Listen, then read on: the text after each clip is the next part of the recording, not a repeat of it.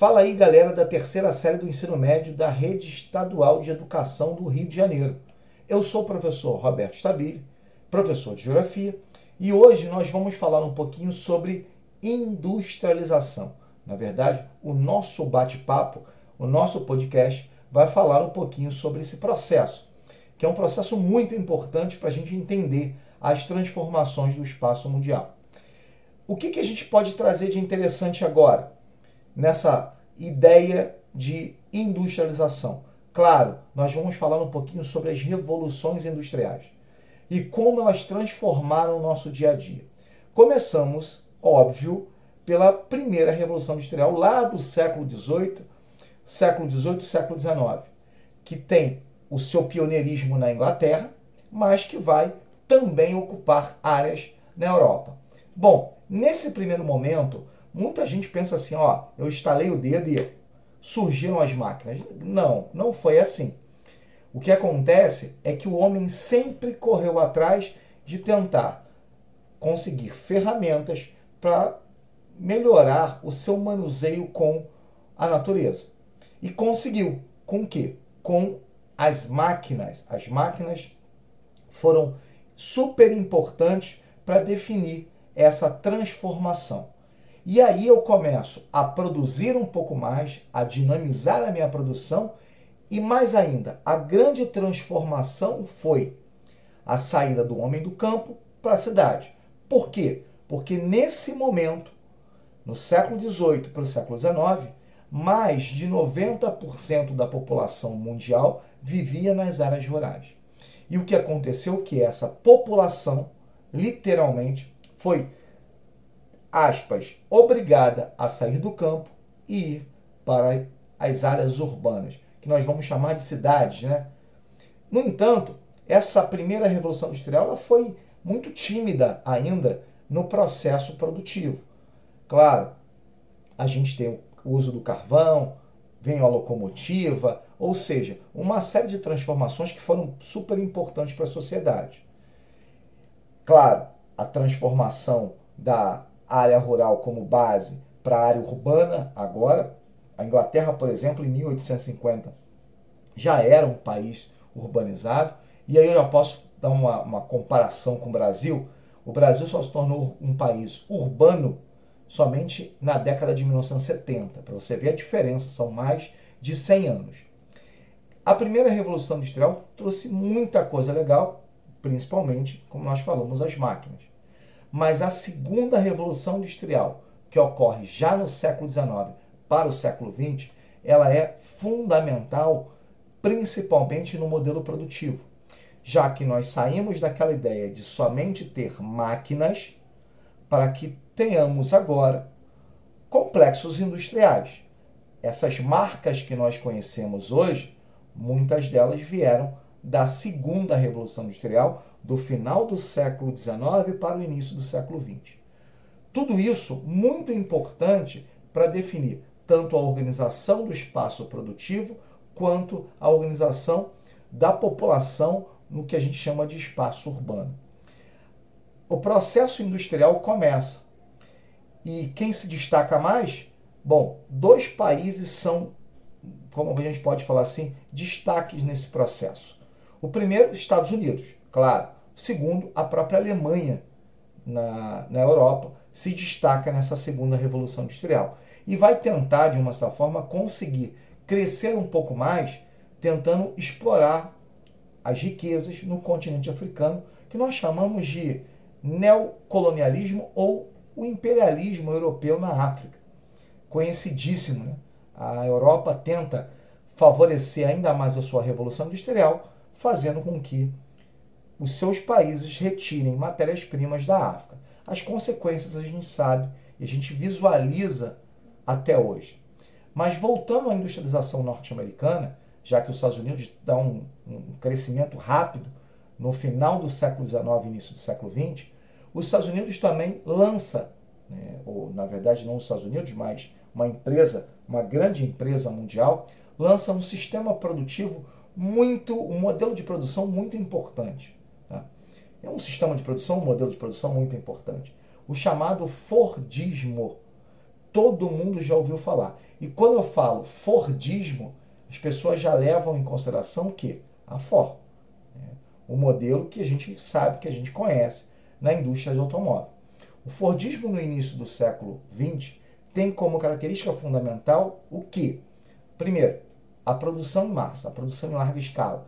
A população crescia, havia uma necessidade real de você ter mais produtos.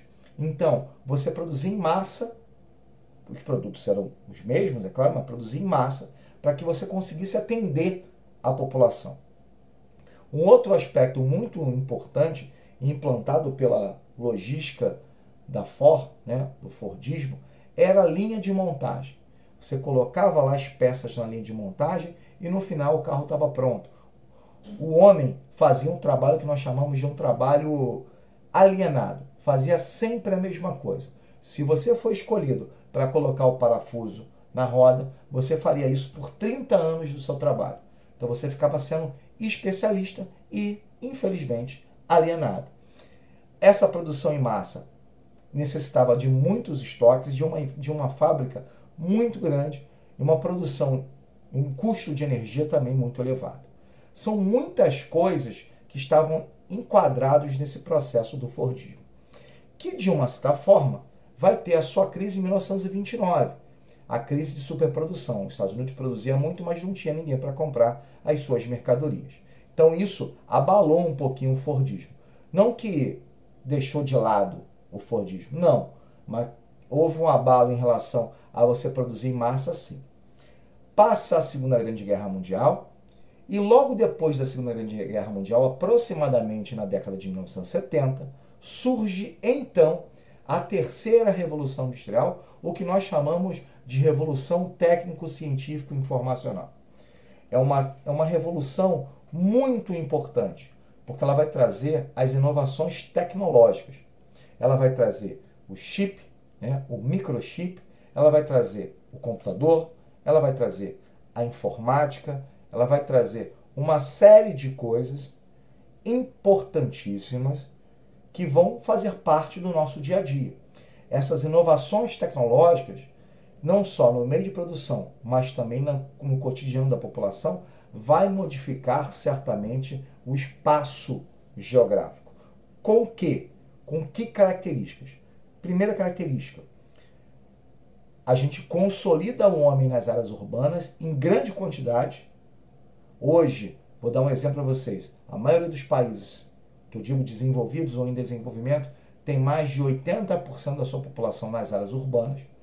O setor terciário é um setor que cresce muito, que é o setor que vai se chamar muito essa ideia da, da informatização. Muitas pesquisas em relação a desenvolvimento de medicamentos, tecnologias e etc. E, claro, evolução nos meios de transporte e de comunicação. Para mim, os elementos fundamentais dessa revolução técnico-científica informacional, ou o que nós chamamos de terceira revolução industrial. A evolução da comunicação veio a internet, veio a telefonia móvel. Hoje, muitos estão conectados pelo mundo e formalizaram ainda mais o processo de globalização, baseado literalmente nessa evolução da terceira revolução industrial, que é muito importante para a gente definir também as tendências do processo desse desenvolvimento. E aí surge algumas inovações que cada vez mais passaram a ser no nosso cotidiano e a gente fica cada vez mais impressionado com essas inovações. Mas hoje se fala muito numa questão chamada Revolução 4.0. Muitos já ouviram falar do 5G, sim, da internet das coisas, da conexão entre objetos, da inteligência artificial, nuvem, ou seja, todas essas palavras, se você, por exemplo, não ouviu falar sobre nuvem, pesquise se você não ouviu falar sobre inteligência artificial, também. O 5G, certamente. Todo mundo pensa que o 5G é a internet da velocidade. Não. O 5G é a internet das coisas.